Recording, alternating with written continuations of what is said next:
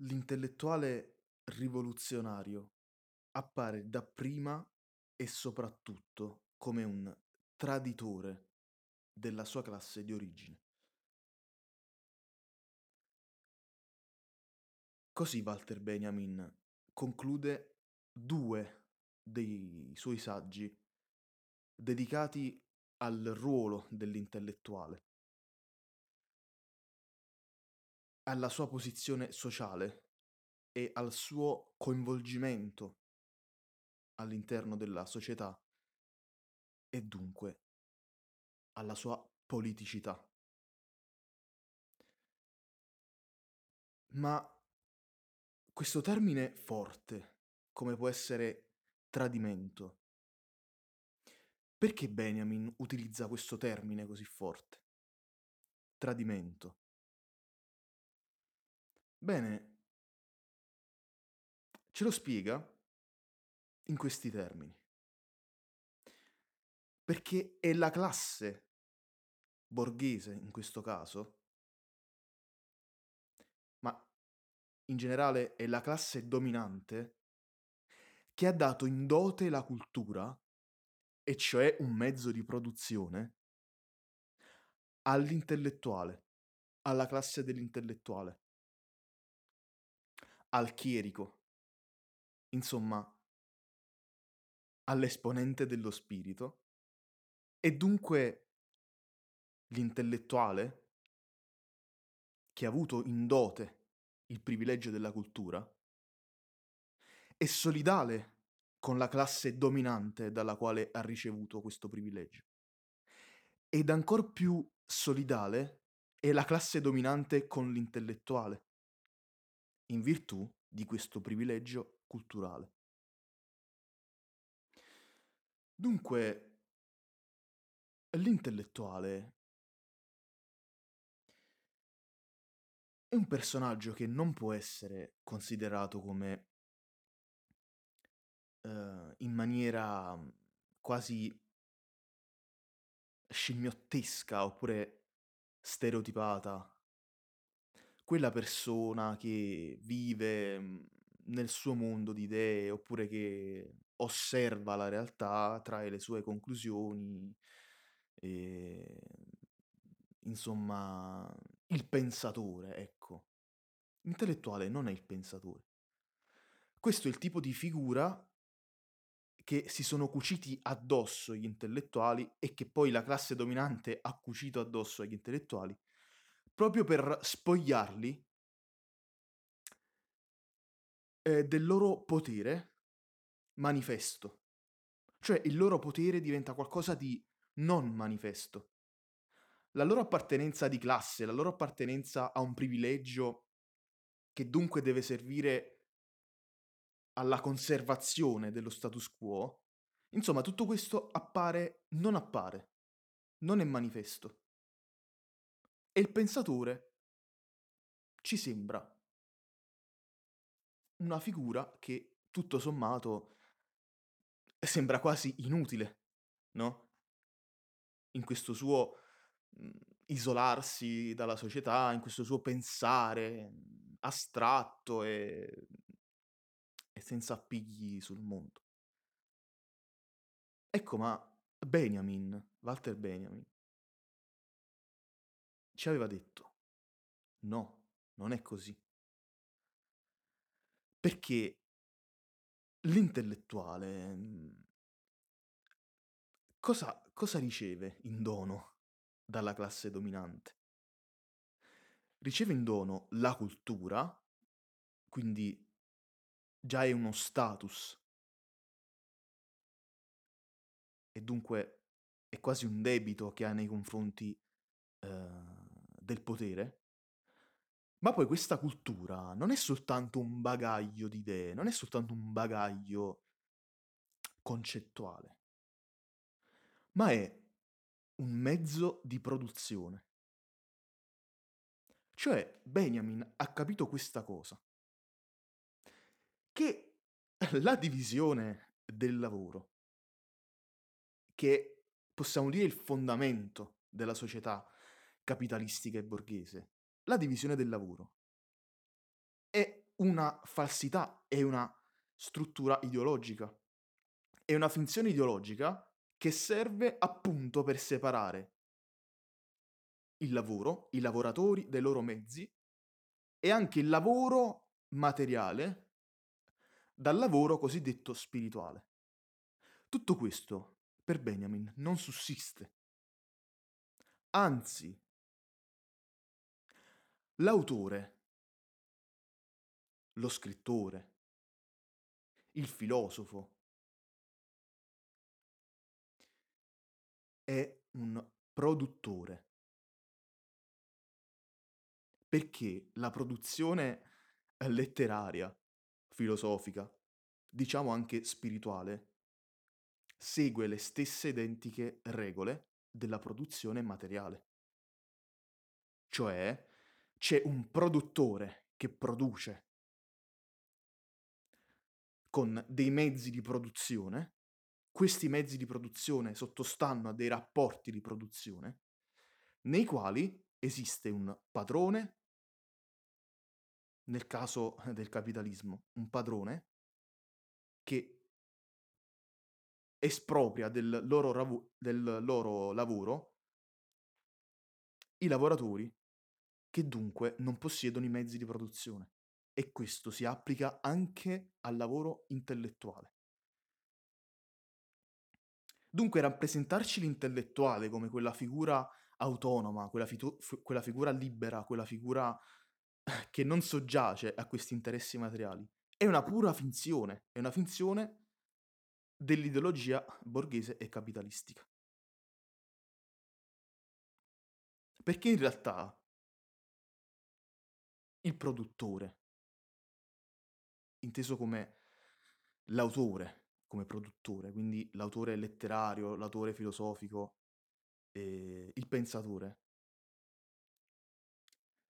che ricade nella sfera del poeta, cioè della poiesis, cioè della produzione, diciamo, concettuale, no? Che può essere anche la poesia, può essere il romanzo, può essere il saggio, può essere la riflessione. Però eh, la sfera della poesia, Benjamin,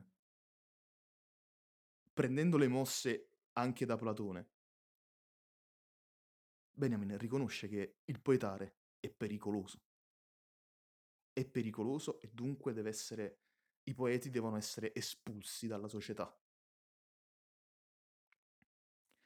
E dunque, se noi riconosciamo il nostro status di produttori, di autori come produttori, allora noi capiamo che siamo in una situazione in cui noi dobbiamo renderci conto, dobbiamo prendere coscienza, una vera e propria coscienza di classe, di qual è la nostra posizione nei rapporti di produzione. Esempio, noi non possediamo il mezzo di produzione internet. Noi non possediamo il mezzo di produzione Spotify, YouTube, Instagram, Facebook. Noi siamo consumatori.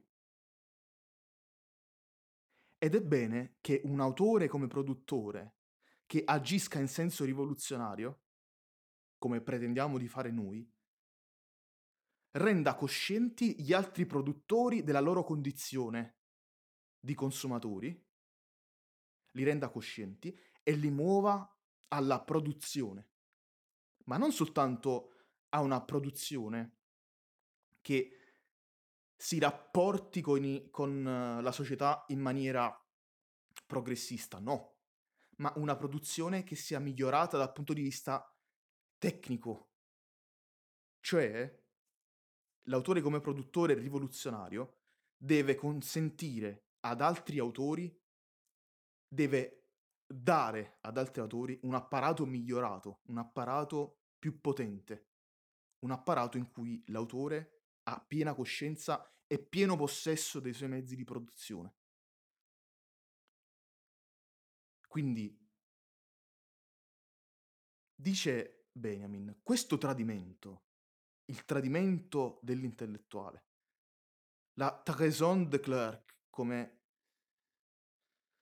viene definita altrove, il tradimento dei chierici, il tradimento dei, degli intellettuali. Consiste in un comportamento per cui anziché rifornire l'apparato di produzione, considera come proprio compito quello di adattare questo apparato agli scopi della rivoluzione. Va bene? E dunque, in poche parole, promuovere la socializzazione dei mezzi spirituali di produzione. E uno. Due, organizzare i lavoratori intellettuali nel processo di produzione. Tre, fare proposte ai fini di una trasformazione della funzione di un'opera. Romanzo, dramma, poesia, una trasformazione, dunque un cambio di funzione è dunque una rivoluzione tecnica. È questo il compito dell'intellettuale, è questo il tradimento dell'intellettuale. Rendere coscienti gli altri intellettuali della loro condizione immersa, profondamente immersa in rapporti di produzione. Dare atto di questa coscienza, muovere altri produttori alla produzione e non soltanto altri produttori, ma muovere anche i consumatori alla produzione. Cioè dissolvere quella barriera tra produttore e consumatore che non finisce altro per creare una barriera tra dominato, dominante e dominato, tra sapiente e ignorante, tra padrone e schiavo e dunque la società rimane statica nel proprio status quo e ci, ra- ci sarà sempre un oppressore e un oppresso. Dunque, questa narrativa capitalistica della, narra- della, divisione del lavoro, che poi è anche reale perché il lavoro è realmente suddiviso, noi dobbiamo ribaltarla, dobbiamo rompere le barriere e questo significa fare innovazioni tecniche. Come dire, per esempio, che la fotografia deve saper raccontare con parole e noi scrittori dobbiamo saper fare fotografie. Cosa intende Benjamin con questo? Intende dire che bisogna rompere anche i vincoli, eh, anche i limiti tradizionali dell'arte, bisogna proprio mettere in discussione eh, l'autonomia stessa dell'arte, bisogna mettere in, di- in discussione l'autenticità stessa dell'arte, come fecero i dadaisti e come fece Paul Klee, Paul Klee,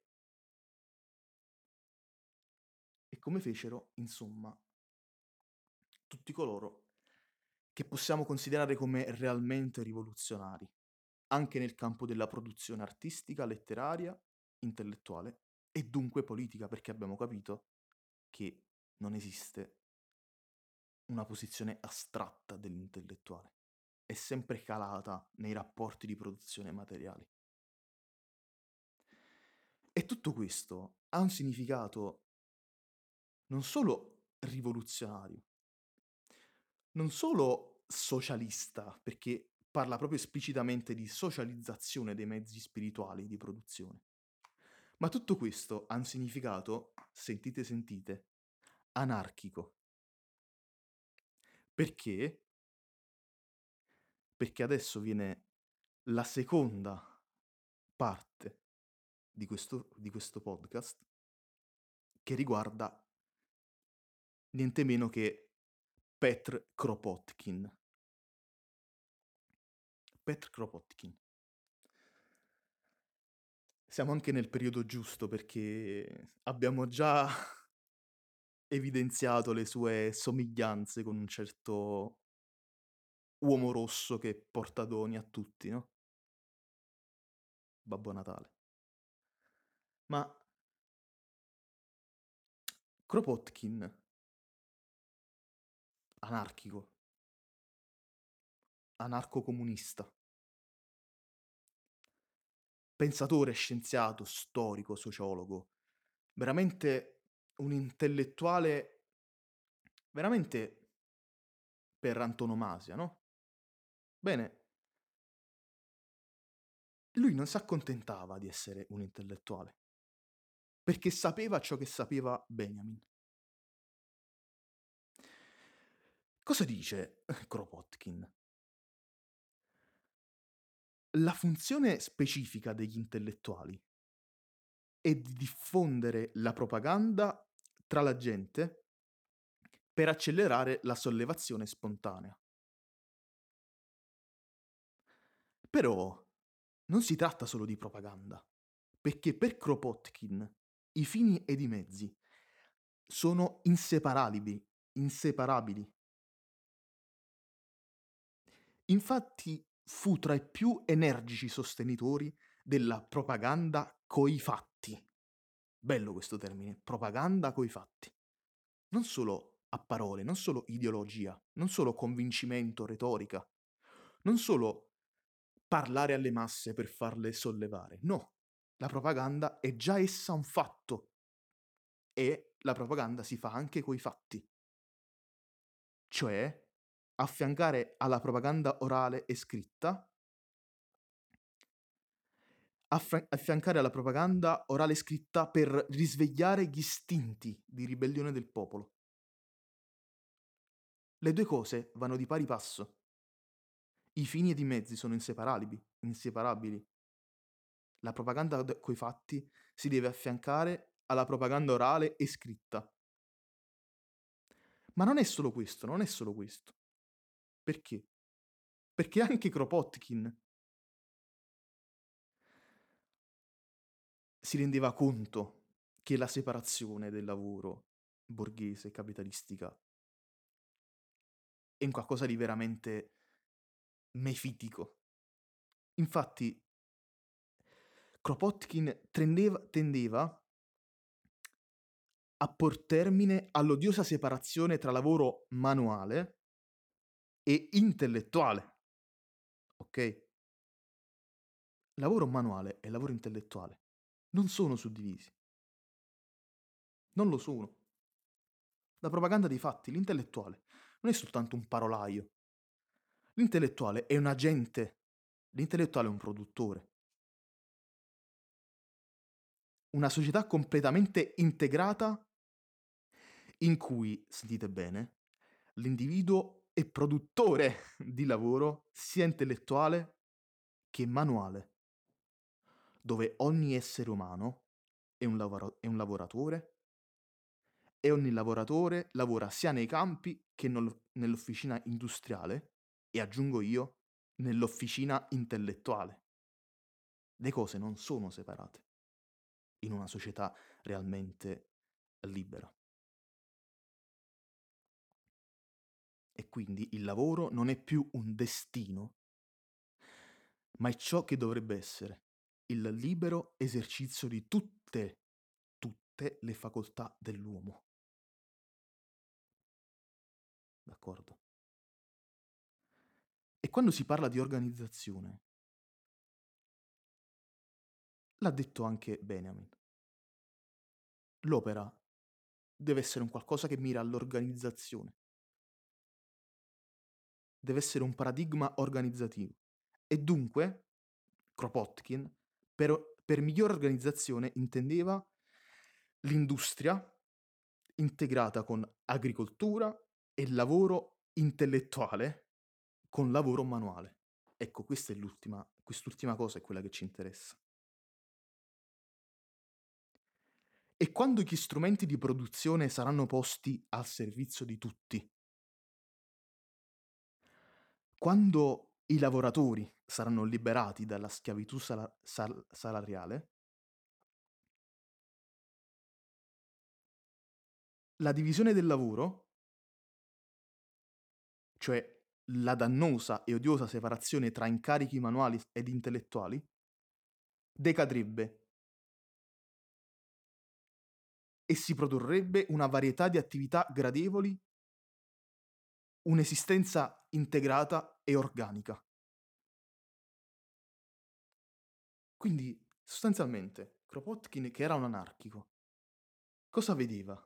Che nel decadere della divisione del lavoro e dunque della divisione tra datore e lavoratore, tra padrone e salariato, quindi in una società senza gerarchie, in una società anarchica, allora il lavoro manuale e il lavoro intellettuale sono integrati, ma è l'intera società che è integrata e organica. Ed è dell'intera società che può arrivare al, al, al libero esercizio di tutte le facoltà dell'uomo. Quando il pane è assicurato, il pane, la conquista del pane si chiama questo libro, e la, e sentite la carica di, questa, di questo imperativo, la conquista del pane. Quando il pane è stato assicurato, il tempo libero è l'obiettivo principale. Ci siamo? La divisione del lavoro è disgregatrice dello spirito umano, perché etichetta e marchia gli uomini come bestie, no? Come bestie da soma, come bestie da mungitura. E dunque il lavoratore, sentite bene qui, è condannato e affonda nella miseria, ma non solo, diventa stupido. Appunto, torniamo di nuovo al discorso di prima. Se noi separiamo lavoro manuale dal lavoro intellettuale, non facciamo altro che perpetrare quella divisione tra oppressore e oppresso, tra dunque sapiente e ignorante, tra padrone e schiavo, salariale nel caso di Kropotkin, e dunque è quindi una società gerarchica e dunque l'uomo diventa una bestia, diventa un oggetto. Allora noi dobbiamo lottare, dobbiamo lottare con la propaganda, ma la propaganda dei fatti, perché le cose non sono separate. Dobbiamo lottare per distruggere questa società gerarchica, per fondarla da capo e far sì che sia integrata ed organica ma soprattutto felice. Felice, la felicità è l'obiettivo. Dice Kropotkin, per preparare gli uomini a questa vita più felice, puntava le sue grandi speranze sull'educazione educazione della gioventù. E dunque non soltanto un riesame del sistema educativo, che in realtà è un'università di poltroneria, perché se noi pensiamo appunto al nostro apparato educativo, e lui stava parlando nell'Ottocento, e noi siamo nel, nel 2020, e sembra quasi che non sia cambiato niente. E... Eh, la ripetizione pappagallesca. L'inerzia mentale sono i risultati del nostro metodo di educazione, dice Kropotkin nel 1800. Noi non insegniamo ai nostri ragazzi ad imparare. È bellissima questa frase. Perché appunto insegnare ad insegnare, insegnare ad insegnare, insegnare ad imparare. E questo è l'obiettivo dell'intellettuale. In termini beniaminiani, e dare i mezzi di produzione ai produttori e anche ai consumatori, ai lettori, quindi renderli autonomi, rendere essi stessi produttori, rendere gli studenti con, tramite la pedagogia, tramite l'educazione, autonomi. E questa è una cosa che il nostro sistema di educazione non fa. Perché diventa una mera ripetizione pappagallesca e diventa poi un mero ufficio di collocamento professionale, dove vengono insegnate soltanto abilità manuali e dunque si fa, sono fabbriche di, fabbriche di manodopera, sostanzialmente. Mentre la società integrata di Kropotkin a cosa mirava? Ad un'educazione integrale che coltivasse le capacità mentali come quelle manuali. Cioè le discipline classiche e unite alla matematica e alla scienza. E non soltanto l'unione di questi due campi, che oggi ci sembrano conflittuali, conflittuali come le discipline classiche umanistiche e, e le discipline come vengono chiamate oggi STEM, l'ingegneria, la scienza e queste cose. Non soltanto rendere integrate ed organiche queste due, queste due sfere del sapere umano, ma imparare attraverso l'azione di prima mano. Vedete? Muovere all'azione, muovere alla produzione. E quindi unendo Benjamin nel discorso dell'autore come produttore e muovendo da Kropotkin in un senso di liberazione anarchica da una società ingiusta e sfruttatrice, ecco, unendole queste due cose, viene fuori la vera missione dell'intellettuale. Che torno a dire, l'intellettuale rivoluzionario è essenzialmente un traditore. Quindi siate traditori, siate traditori, tradite, tradite, tradite.